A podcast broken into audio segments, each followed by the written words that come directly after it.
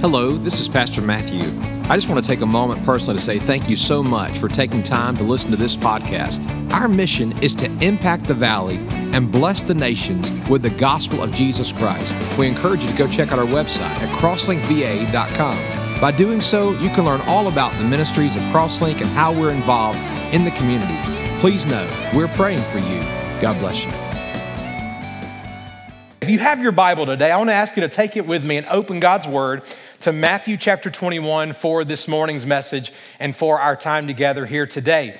If you are new to Crosslink, we have been in a sermon series recently entitled Instructions Included. And what we largely been looking at has, has been how to care for, how to lead parents in about a hundred, if not a million situations, have lamented the fact that children do not come with an instruction manual.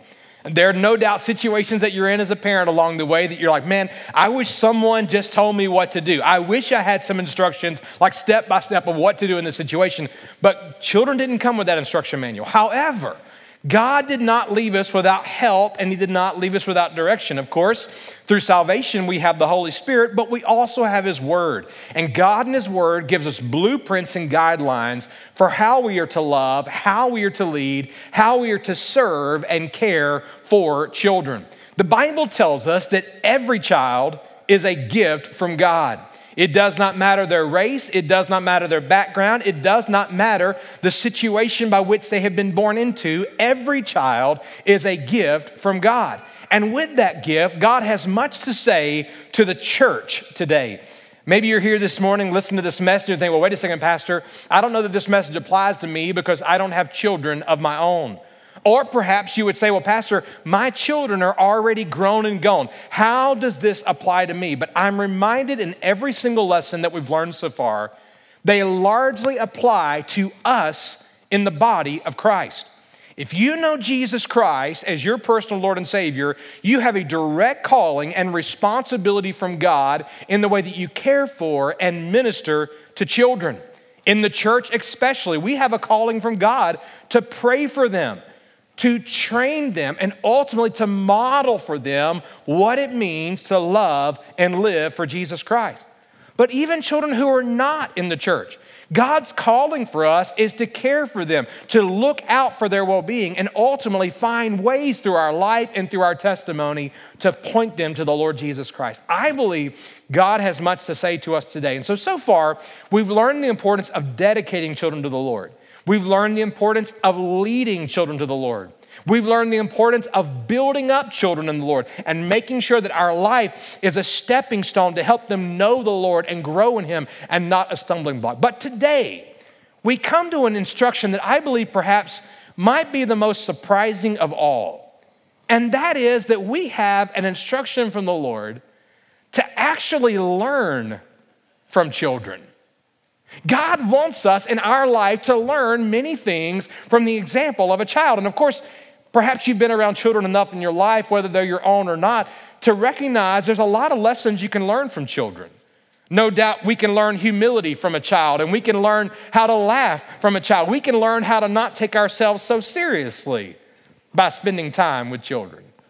But in Christ, there's also many spiritual truths and practices that we can learn through the practical example of a child. And I believe God wants us to see that today in Matthew chapter 21. Notice what the Bible says. I want to ask you physically, if you're able to do so, will you stand to your feet for the reading of God's word? Listen to what the Bible says.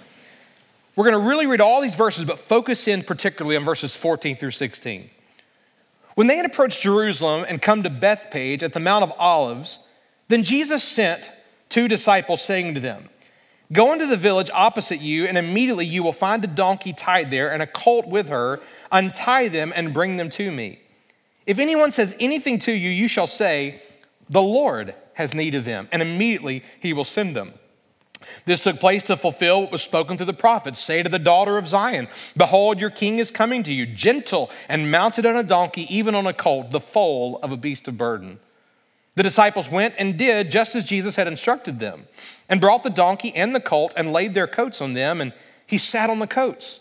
Most of the crowd spread their coats on the road. Others were cutting branches from the trees and spreading them in the road, the crowds going ahead of him. And those who followed were shouting, Listen to this Hosanna to the Son of David.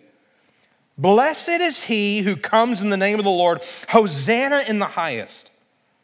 When he entered Jerusalem, all the city was stirred, saying, Who is this? And the crowds were saying, This is the prophet Jesus from Nazareth in Galilee. And Jesus entered the temple. He drove out all those who were buying and selling in the temple, overturning the tables of the money changers and the seats of those who were selling doves. And he said to them, It is written, My house shall be called a house of prayer, but you're making it a robber's den. Now listen to verses 14 and 15 especially. And the blind and the lame came to him in the temple, and he healed them. But when the chief priests and the scribes saw the wonderful things that he had done, and the children who were shouting in the temple, Hosanna to the Son of David, they became indignant and said to him, Do you hear what these children are saying? And Jesus said to them, Yes. Have you never read? Out of the mouth of infants and nursing babies, you have prepared praise for yourself. Learning from the example of children. Let's pray together. Heavenly Father, I thank you for this morning. I thank you for this time together. I thank you for this simple but powerful example of these children in the temple that day shouting aloud, Hosanna to the Son of David. May this simple but powerful example today encourage us, convict us, and transform us in the way that we view you and the way that we worship you. I pray in Jesus' name. Amen. God bless you. you may be seated here this morning. There are no doubt many things that we can learn from the example of children. I remember being uh, reminded of that many years ago as we had, of course, we have several children, but I believe at that time it was my second child that was playing soccer and I was coaching her in soccer for just a brief period of time. And I remember starting with this soccer team being so excited, thinking, you know what, I want to teach them this and I want to teach them that. And so I was very structured and I had a very clear guidelines. I want them to learn this on the first practice and I want them to learn this on the second practice. And, and everything was going well, or so I thought. But I realized about the third practice into the season that the kids were not paying attention to me at all. All they really wanted to do was to run in circles and have fun and play hopscotch and other things. They really weren't focused on soccer. And so I began to realize, you know what? I've got to figure out something. And so I asked Gracie on the way home one day, Gracie, why, why are y'all not enjoying it? She said, Daddy, it's not fun. To which I quickly realized that I needed to do something to make it more fun and involving for kids. And so I talked to another coach who told me about a very creative game called Kick the Coach. Sounds very exciting, right? And basically, in the context of the game, the coach just kind of runs around the field and the kids have to kick the soccer ball. And the whole goal is they're trying to get the ball to hit you. And if it hits you so many times, then you fall down in defeat. And so, sure enough, that's exactly what I did. And so they would kick the ball, and sometimes it would hit me. And after it hit me like the 10th time, I fell down in the feet. I made it really dramatic, which I know is hard for you to believe, but I fell down in the feet. And then something happened that I didn't expect. As I fell down in the feet, flat on my face, guess what all those kids did? They dog piled on top of me. That's what they did, right? And all of a sudden, soccer was fun. And we ended up having an amazing season and learned a whole lot of skills. But they taught me in that moment don't take myself too seriously. The reality, though, is spiritually in Christ, there are many things that we can learn from children, specifically in the way that they view the Lord Jesus Christ, the way they respond to the Lord Jesus Christ, and ultimately, even in the way they worship Him. Here in Matthew chapter 21, frankly, we have an incredibly rich passage of Scripture.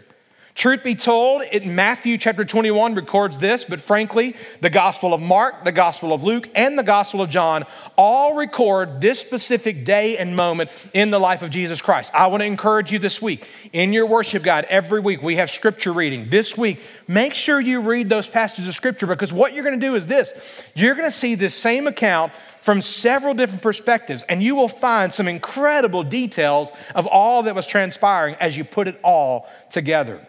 This is an incredible moment. And frankly, if we wanted to for the rest of the summer, we could unpack this one chapter of Scripture as we talk about God's sovereignty over all things. We talk about Jesus' authority of all things. Here he is literally uh, uh, an unbroken foal, unbroken colt, completely obeying the word of Christ. We could talk about the disciples trusting the Lord and obeying even when they didn't understand how it was going to unfold. We could talk about the temple and the purpose, and we could talk about prayer. There's so much we could do. In many ways, by really focusing on the children, I feel like we're walking to an enormous treasure chest and we're simply grabbing a few nuggets of value. I want to challenge you to really dig into God's word and study this passage of scripture in greater detail. But I do want us to see this passage of scripture unfold through the eyes and through the illustration of a child. I believe there's much that God wants us to see about learning from the example of children. So, four things that we're going to focus on this morning about learning from their example. Number one is the simple truth about children children are shaped by what they learn from others. Children are shaped by what they learn from others. This passage of scripture, Matthew chapter 21, in recording one of the most significant moments in the life of Jesus, is recording the triumphal entry of Christ. This is a significant moment in Jesus' life. For basically three years now, he has already been ministering, he has been teaching, he's been performing miracles, but most of the time up to this point, Jesus has done things that have kept things fairly private. On many occasions, for example, he's worked a miracle and he has said, Don't tell anyone. On many occasions, even in that moment where the crowd was there wanting to bring more fame and attention, so to speak, on many occasions, Jesus would just kind of slip away through the crowd. Often, at times, this was to protect the people, and other times it was because Jesus knew what the Pharisees were up to. And Jesus knew that it was not yet his time for his death and for his burial and even for his resurrection. And so something different's happening in Matthew 21. Jesus is acknowledging and very much aware that this is his final week before he's to be crucified. So, not to be done privately, but to be publicly, here he is, not only allowing, but even orchestrating the events for which he would enter Jerusalem. And the Bible says he looks at the disciples, two of them, and he says, Now listen, I want you to go over there and I want you to find the donkey and her colt, and I want you to bring them to me. They go just as Jesus says. They find the donkey and the colt just as Jesus says. They bring them back to Jesus. And the Bible says that the disciples begin to take off their outer coats and they place them on the back of the donkey. Why? Because they were making a saddle for him. Jesus then gets up on the donkey. And the Bible says that the people who were there with him, according to John chapter 12, these are the very people in John chapter 11 who had just witnessed the, the fact that Jesus raised Lazarus from the dead. The resurrection of Lazarus is the background for this passage of scripture. So in John chapter 12, the Bible says they began to worship Jesus. They began to take off their own outer coats. They're laying them literally out on the path. They're taking palm branches and they're cutting them down. They're laying them down as an act of devotion to Jesus as a king.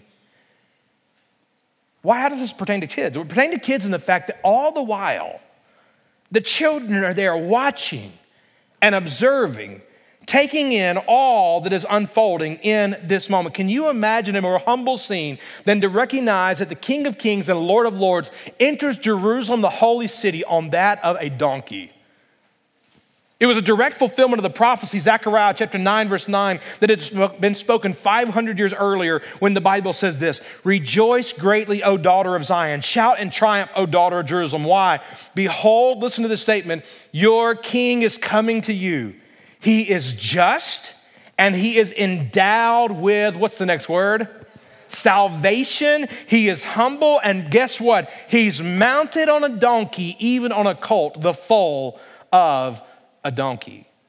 All this is happening in Matthew 21 as fulfillment of God's prophecy of Zechariah chapter 9, verse 9. So, how are children shaped by the influence of others? They're shaped by the simple fact they're shaped by the example that they see. Children are incredibly observant to the things that they are seeing around them. They learn from those examples, good or bad. I remember many years ago now, I was probably in my first year of middle school, and I was playing sports. I had played a basketball game, and it was not a good game, and it was not a good outcome, and I was convinced it was all the referee's fault. And I remember, still to this day, I remember getting in the family vehicle after the game and my mom being the encourager and saying, Great game, son, great game. And I remember saying a statement about the refs in the game, frankly, that was highly inappropriate. Frankly, it was so inappropriate, I deserve to be disciplined for it, and therefore I'm not repeating it today. And I remember still to this day her saying to me, Matthew Kirkland, where did you hear that? You should never say, you can't say that again in this vehicle. And no sooner had she asked me, Where did you hear that? that my father got in the vehicle, got in the front seat, and said the same thing. and in my self righteous justification, I remember looking at her like, that's probably, you know, and I never got disciplined for it. But the reality is, is that whether I realized it or not, I was being shaped by the example that I saw. These children in this moment are being shaped by the example that they see. What are they seeing? They are seeing people worship Jesus. Now, they had heard about his teachings, no doubt. They had heard about his miracles, no doubt. But here in this moment, there are grown adults who are shouting out loud, Hosanna to the Son of David, Hosanna in the highest. That name, Hosanna, is powerful. It was not only a statement affirming the fact that Jesus was the Messiah, but it's a statement of salvation. The name Hosanna literally means grant salvation. It is spoken as a word of exclamation, a word of urgency. It's literally like they're saying, Savior, save us now. And as they throw their coats in the road and as they lay those palm branches, it's literally like they're rolling out the red carpet for Jesus. There's no mistake about it. They are looking to Jesus and they're saying, Jesus, you are the Savior, save us now. They said, Hosanna to the Son of David. That phrase, Son of David, was a reminder to them that Jesus was indeed the long awaited Messiah, as we'll see in just a moment. So the children are being shaped and influenced by the things they're seeing in the example that is before them. So powerful were the actions and the example of these adults that even as the procession makes their way into Jerusalem, the whole town, the Bible says, is stirred up, and the people begin asking, Who is this? So they're shaped by the example that they saw, but they're also shaped by the explanations that they heard. Because the Bible says that when the crowd asked, Who is this? they declared, This is Jesus of Nazareth. This is the prophet Jesus of Nazareth from Galilee. Now, please understand in this moment, as they're declaring Hosanna to the Son of David, that name Son of David would have significant impact on the people in the Jewish culture. All the way back in 2 Samuel chapter 7, God had promised David specifically, David, from your lineage, there will be one who will come to rule and to reign, and his kingdom will never end. He will reign for all of eternity. This one is the Messiah. This one is the anointed one. This one is the Savior of the world. And in this moment, as they declare Hosanna to the Son of David, and Jesus allows it, what everybody in the crowd understood was they were declaring that Jesus was the long awaited Messiah, the Savior of the world. Now, I don't know if you remember or not, it's been many months. But back in December, when we were going through our Christmas series of sermons, every passage of scripture that we looked at referred to Jesus specifically as the son of David. The angel told Mary in Luke chapter 1 these simple words He, your child, will be great and will be called the Son of the Most High, and the Lord God will give him the throne of who? Of his father David. And he will reign over the house of Jacob forever, and his kingdom will have no end.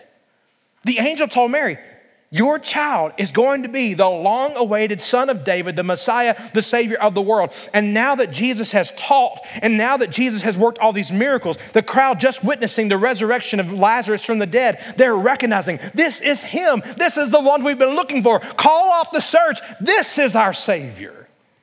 And there are the children watching it, seeing it all as it unfolds as they hear the explanation of who Jesus is. To be clear, we're looking a lot further detail in just a moment as the children worship Jesus in the temple. But I think we need to start kind of asking the question well, where did they learn who Jesus is? And where did they learn how to praise him? And where did they learn to worship him as the Savior? And I think we need to start by recognizing they learned it from the example of the adults in that public setting as they enter Jerusalem and there they worship Jesus. To me, it stands for us as a powerful reminder of two specific things. One, it's a reminder that we need to be careful and considerate of our example. You may feel like nobody's watching you, but someone's watching you, and someone's learning from you. They're determining whether or not your professions of faith in Jesus are real, not by what you say, but by what you do. The reality is, for us as parents, especially, we need to be reminded as we lead our children that much more is caught than taught. And we can't give what we don't live. Many of us in the church today have lamented the fact that oftentimes it's not uncommon for a child to be raised in church and for a child to make a profession of faith and maybe even to be involved in student ministry. And so often, by the times they get into those senior years or even go off into college, it seems that they're distancing themselves and their faith is growing cold and they're not involved in the church. And we've lamented that. And there's a lot of contributing factors of that, but so often, one of the major issues is that for years they have seen an outward practice, they've seen a public profession of faith, but they haven't seen the evidence in our private lives. The question for us to consider is what are we truly demonstrating through our example and by our actions? The fact of the matter is, children are shaped by the example and the influence of others. But it also brings about a second reminder, and that is this children are very teachable. They are influenced by what they're watching, by what they're seeing. They're very teachable. And so it brings about a question in our own life Are we teachable? Do we feel that we've arrived? Do we feel that we know all the answers? Do we feel like because of our education or our experience, our years of wisdom, so to speak, do we feel like we know it all? Or are we teachable and able to be influenced even like that of a child? Children are shaped by the things around. Number two, children are sensitive to the things of God. If you're still with me, would you say amen? Children are sensitive to the things of God. There are some scholars today who believe that these children in the temple were likely the age of 12 because in that culture, especially, Jewish boys made their first trip to the temple to worship as a young man at the age of 12. Jesus himself had that practice by his parents. But I don't know that that's true. In fact, Jesus' statement about infants and nursing babies would seem to suggest that there are children of every age in the temple at that moment. But what we see in this moment is this children are sensitive to the things of God. We oftentimes, because we get distracted, because we're busy, because we have heavy things on our heart and mind, or frankly, because we look at science, or we look at this, or we look at that, and we like to discuss and to debate and to delay and to ignore. But the reality is, children are incredibly perceptive to the things of God. And we see that unfold in three ways. One of them I've kind of already illustrated, but first notice what they saw. They not only saw these adults worshiping Jesus and declaring he is Hosanna to the Son of David, but the Bible says as Jesus enters the temple, according to John chapter 12, Jesus, as he approached Jerusalem, was weeping. And the weeping was there because he knew the hard hearts of Jerusalem. He knew that the people were going to reject him. He knew that he'd soon be crucified. He's weeping. And then, as he makes his way into Jerusalem, he comes to the temple. Something very sad and sobering was happening in the temple that day, and sadly, it's not all that uncommon even in our day. And that is the people who had been called to serve the Lord and lead others in worship of him had become highly corrupt. And in their corruption, they began to pollute and compromise the very purposes of why the temple even existed. The temple existed to be a place for people to come to worship God, for people to come together to pray, for people to come to grow in relationship with God. But the Jewish corrupt leaders of the day had made what was intended to be a place of worship of God to be a place of wealth for themselves. Jewish historians tell us today that literally what had happened is because Jewish people came from all these diff- distant lands, initially to make it easy for them, the Jewish leaders began to set up basically means of purchasing animals that would be offered in the sacrifices. Initially, it was intended for a good thing, but after a while, the corrupt Jewish leaders, because of the greed in their own heart, realized there's a way we can make a profit off of this. After all, to offer a sacrifice in that day, the high priest had to approve it, and he did not have to approve an animal that he didn't know its origin. So picture the scene. You've got Jewish people traveling from all these different distant lands coming to Jerusalem, exchanging money at higher rates than normal, purchasing animals at higher prices than normal, all so the purpose of the religious leaders were taking advantage of those who were worshiping. Surely that would never happen today. But that's what was happening. In fact, Jewish historians tell us today that Annas, the high priest, was actually the leader of the whole enterprise. Jesus goes to the temple. Jesus sees the corruption. He sees how people are using the temple for their own glory, their own greed, their own purposes. But He sees how the religious leaders have neglected their responsibilities and callings from God and instead are using this as a means to make a buck. And the Bible says that Jesus went in, frankly, he cleaned house. Now, this shouldn't surprise us. In fact, the Bible tells us in John chapter 2, Jesus also had already done this as he began his earthly ministry. Now, here he is in the final week of his life before he is crucified, and he is once again restoring order and restoring proper purpose and worship of the Lord Jesus Christ, of, God the Father himself. The Bible says in verse 12, Jesus entered the temple. He drove out all those who were buying and selling in the temple. He overturned their tables of the money changers and the seats of those who were selling doves. And to that I say, Amen, hallelujah. He's putting things aright. And then he said to them, It is written, My house shall be called a house of prayer, but you're making it a robber's den. What are the children seeing? The children are seeing not only people worship Jesus as the Savior, but they're seeing Jesus with authority remind the highest leaders in the land at that time that this temple exists for one purpose and one purpose only that we might know the Father and worship Him as such, not for man's own glory and purpose. But now, do I want you to see what they saw, I want you to see what they sensed. This is awesome. As soon as Jesus restores order in the temple. And notice what happens. Verse 14. And the blind and the lame came to him in the temple, and he healed them. In other words, as people were coming to Jerusalem to the temple to worship, there were others as well. The blind and the lame had been there, uh, off in the distance. The blind and lame had been there. They too were there to worship, but because, frankly, of their needs and because of the way society viewed them, because they didn't have immediately anything to offer, the religious leaders kept them at a distance. But now that Jesus has the right priorities restored in the temple, here's what he does He invites the blind and he invites the lame in. Now, this should not surprise us. Listen to Luke chapter 14 as Jesus also gives this teaching about how we care for one another in the context of the body of Christ. Listen to what he says, verse 12 of Luke 14. He went on to say to the one who had invited him, When you give a luncheon or a dinner, do not invite your friends or your brothers or your relatives or your rich neighbors. Otherwise, they may also invite you in return, and that will be your repayment. But when you give a reception, listen to this Invite the poor, the crippled, the lame, and the blind, and you will be blessed, since they do not have the means to repay you. For you will be repaid at the resurrection of the righteous.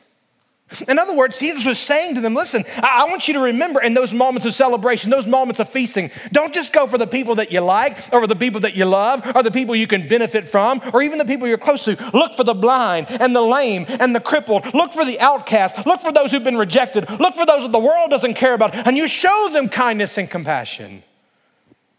Isn't it interesting that when worship's restored in the temple, that's the first thing that's restored?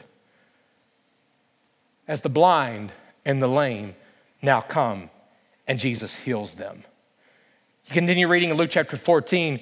Literally, as the servant goes and invites people to come in, there's still room. And Jesus literally says, Then I want you to go out into the highways and the hedges and compel them all to come in so that my house can be filled.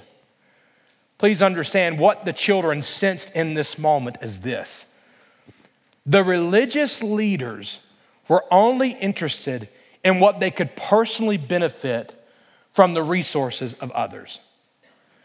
But Jesus shows what he valued most was not resources, but the life of those people themselves. He desired that they would be healed, that they would be set free, that they would worship. Jesus invited them all. And here the children are watching it all as the adults have worshiped Jesus as Jesus exercises authority, reminds them of the purpose of the temple, and they're watching it all as Jesus goes for those who've been neglected and forsaken, and he welcomes them. What I want you to see is what they're sensing is this they are seeing the compassion, the grace, the mercy, the care of the Lord Jesus Christ, that literally he cares for all. And it shouldn't be that surprising. That prophecy in Isaiah 53 that was given almost 700 years earlier about the purpose of the temple says it this way Isaiah 56, verse 7. Even those I will bring to my holy mountain and make them joyful in my house of prayer. Their burnt offerings and their sacrifices will be acceptable on my altar. For my house will be called a house of prayer for a few of the peoples. Is that what it says? My house will be called a house of prayer for the elite people, the wealthy people, the religious people. No, no, no, no, no. My house will be called a house of prayer for who? All the peoples. And here the children are seeing it and sensing it firsthand. Finally, I want you to see what they said. This reality of the care and compassion, the mercy of Jesus, the welcoming of all led the children to respond in a profound way. How do they respond? It's simple, but it's awesome. The Bible says this The children were shouting in the temple, Hosanna to the Son of David. Here's the point. When the children shout, Hosanna to the Son of David, this is not merely them following the example of the adults. Mom and daddy did this, I should probably do this too. No, no, no. This is them with conviction. This is them with affirmation, agreeing with, professing their faith in who Jesus really is.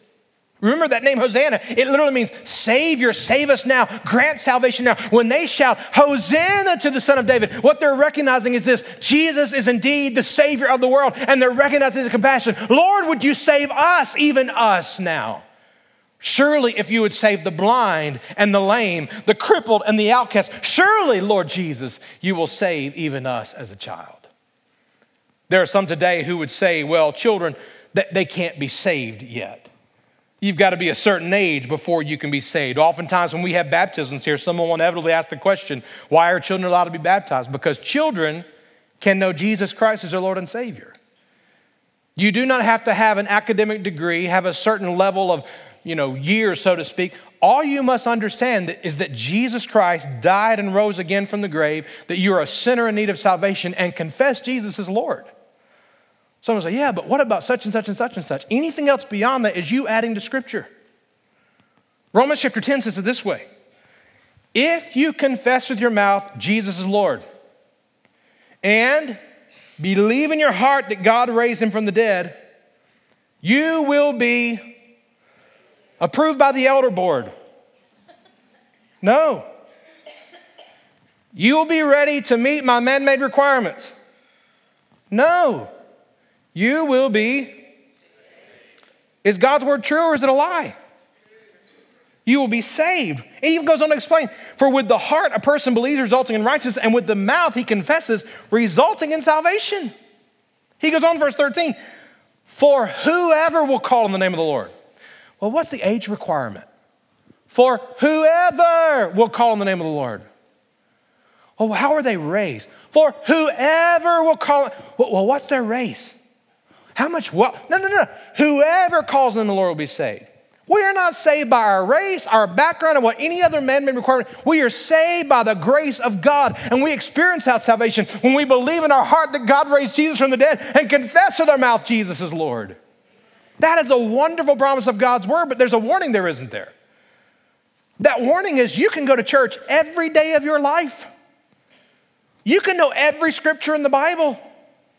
But if you have not believed in Jesus and confessed him to be Lord of your life, you're not saved. It causes us to recognize the incredible promise, but it also causes us to really examine are we genuinely saved? When these children in this moment declare Hosanna, and that Jesus was indeed just that, He was the Savior. Yes, children are shaped by the example of others, but they're sensitive to the things of the Lord. Number three, I love this children are spirited in their worship. If you're still with me, would you say, all right? Children are spirited in their worship. Anybody ready to get uncomfortable this morning? Oftentimes, in the context of worship, especially as we gather on Sunday mornings, it's very easy to get distracted, isn't it? We can get distracted by our own life. Man, what are we doing afterwards? Where are we going to lunch? What are our plans for that? What do I need to get done? We can even be distracted on a Sunday morning, like, hey, there's a word misspelled up here on the screen. Who's going to fix that thing? right? There, there's a typo in the worship guide. I, can't, I cannot believe there's a typo in the worship guide. We're going to get distracted in the midst of worship. Man, I can't believe that guy's got long hair. Why are they allowing that to happen? I don't know. And that guy's got earrings. What in the world's going on? We get distracted. But the reality is, children show us in that moment what worship really is about. It's simple. It's about focusing on Jesus and declaring our praise to Him regardless of what others think about it. It's about focusing on Jesus, praising Him, and it's about that relationship with Him. And so, in other words, they did two things in their worship. First, they worship, children do, they worship without reservation. I love how when the children, remember, the adults have declared out in the streets, Hosanna to the Son of David. Here are the children inside the temple shouting, the Bible says. There are many ways that we might express our praise to the Lord. Psalm 149, verses 1 through 4, tells us to praise the Lord, tells us to sing to the Lord, tells us to rejoice in the Lord, and we're pretty good there. But it also tells us to dance before the Lord. Talk about making a Baptist uncomfortable. it also says to sing to the Lord with timbrel and with lyre. These are symbolic pictures of noisemakers like drums. I think we need a drum solo, Andrew. I mean, I'm, I'm, I mean, I'm joking, don't really, but the whole point is this. We like to be sometimes reserved. It's too loud, the volume's just a little too much. somebody was, was somebody dancing over there? We get so uncomfortable, but children don't care. They worship the Lord without reservation. Why? Because they're not concerned about the opinion of man. They're focused on the Lord Jesus Christ. And as they focus on the Lord Jesus Christ, it leads them to respond.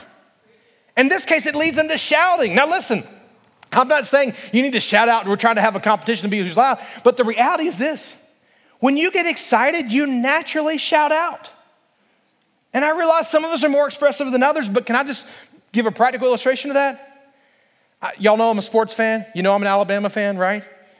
No one has to tell me how to shout at an Alabama game. This past November, I had the opportunity to go with my boys to an Alabama game. And I was not preaching that very next day, partly because we were driving back, but partly because I didn't have a voice anyway. When there's excitement, there's exuberation, and you shout out, there's a celebration. Listen, when was the last time you were so consumed with the presence of God and His glory in your life and His blessings that it brought you to a place where you shouted out, Hallelujah, thank you, Jesus. Hallelujah, Lord, hallelujah. I'm not trying to be funny, but Sarah, like when was the last time you were so overwhelmed that you shouted praise to the Lord for who He is and for what He's done in your life? Children worship without reservation. I remember years ago, I think it was the first year of vacation Bible school I had ever been to or been a part of as a pastor. I remember we were so excited. And the reason I think it was the first year is because I remember as a congregation, we had just got to the point where we had like 100 people on Sunday mornings, and we were so excited. And within those 100 people, we had about 15 children. And I remember making the decision as the Lord was leading, we're going to have vacation Bible school this summer. And I remember two things about that. The first thing I remember is that on the second night of VBS, we had 100 children. And it was crazy because we had just started having that on Sunday mornings, 100 children. But the other thing I remember is that after the second night of VBS, one of our leaders came up to me with a great concern. The great concern was this there was a little boy in her group who was very, very loud in worship. In fact, he would scream at parts of the song. And she just was so concerned. This is so distracting. I don't think people are paying attention to the words. I don't know that they really know what they're saying. He's just a distraction, Pastor. We need to do something. To be clear, this lady loved Jesus. And I knew what she was talking about because, frankly, I was in the crowd that night. It was a little distracting. And I said, Well, before we do anything, why don't we take tomorrow night, just kind of observe, and then we'll kind of go from there. Third night comes around. I'm standing off in the corner, and I'm kind of watching this little guy like six or seven years old. And about halfway through the song, I realized what was happening. He wasn't screaming to be silly or to be a distraction. Here's what he was doing he didn't have a great singing voice, first off. But every time a line in the song had the name Jesus, at the top of that little kid's lungs, he would shout out, Jesus! And because he was so loud, whatever immediate words followed, it also kind of had that same tone. And I began to realize what's happening literally is this the poor guy can't sing, but every time he says the name Jesus, he's singing as loud as he possibly can. You know what I did at the end of that VBS that night when we had our closing session? I pulled him aside and said, Hey, I need you to help me teach everybody how to sing like you. He was like, Me? yeah. So I brought this little guy up on stage, and every time we got to the name Jesus, we shouted it out to the top of our lungs. Why? Because that little guy knew how to worship without reservation, and every one of us, adults included, needed to learn the example. But the second thing they learn, they worship and they worship without reservation, and we kind of see it, don't we? They worship without fear. They were not afraid at what other people thought. They were not afraid of the religious, self righteous, Pharisaical leaders standing off in the corner watching their every action. They weren't afraid when the Pharisees looked at Jesus and said, Do you not hear what these children, can you believe they're doing this? Can you believe that you're allowing, what are you allowing here, Jesus? Them to shout and them to praise, and this is not very reverent. They weren't afraid of that. You know why? They were just focused on Jesus what he was worthy of. And like it or not, they were giving their best to him. So Jesus looked at the stuffy fuddy duddies and he said, Have you not heard that out of the mouth of infants and nursing babes, I have prepared praise for myself? In other words, I want you to know these children have been divinely and sovereignly planned and placed here by God the Father so that I would be worshiped as the Savior. Hosanna, the Son of David. Final thing I want you to see this morning is simply this children can show us the importance of praising Jesus. There's a lot of things in life they teach us, but I want to close with this simple point because their primary example in Matthew 21 is about how they worship the Lord. I, preached a message in 2017 that gave several things that children show us about praising Jesus. And I want to close with these same points as practical applications of how we worship the Lord. Number one, they show us that Jesus alone is the Savior and that He's worthy, key word, of all our praise. Why do we as adults often hold back so much? Why are we often so concerned about being reverent and being acceptable to others? They show us that Jesus alone is the Savior and worthy of our praise. Number two, they show us that Jesus welcomes praise from all who trust in Him. Just as the children witnessed Jesus' acceptance of the blind, the lame, the crippled, the outcasts of society, as they came and worshiped the Lord and they saw that Jesus defended them, they show us that Jesus welcomes praise from all who trust in him. Thirdly, they show us that our private lives and our public gatherings should be filled with praise. Yes, if they could shout in the temple and be approved by the Lord Jesus Christ, then surely in our gatherings together, we can worship, we can praise, we can shout, we can glorify the Lord. May not only be in our public lives, may also be true in our private lives away from this corporate gathering. Number four, our praise should be as it was with the children, without reservation and fear. Not that we're doing that to be seen or just doing that to be active, but because we're giving our all to the Lord Jesus Christ. And finally, our praise should always point others to Jesus. These children were not bringing attention to themselves, their focus was so clearly on Jesus that immediately the Pharisees looked to Jesus and said, Do you hear what they're saying about you? Their, atten- their praise was pointing everyone's attention to the Lord Jesus Christ as the Savior of the world. You know, the truth of the matter is today, there's a lot that we can learn from the example of children.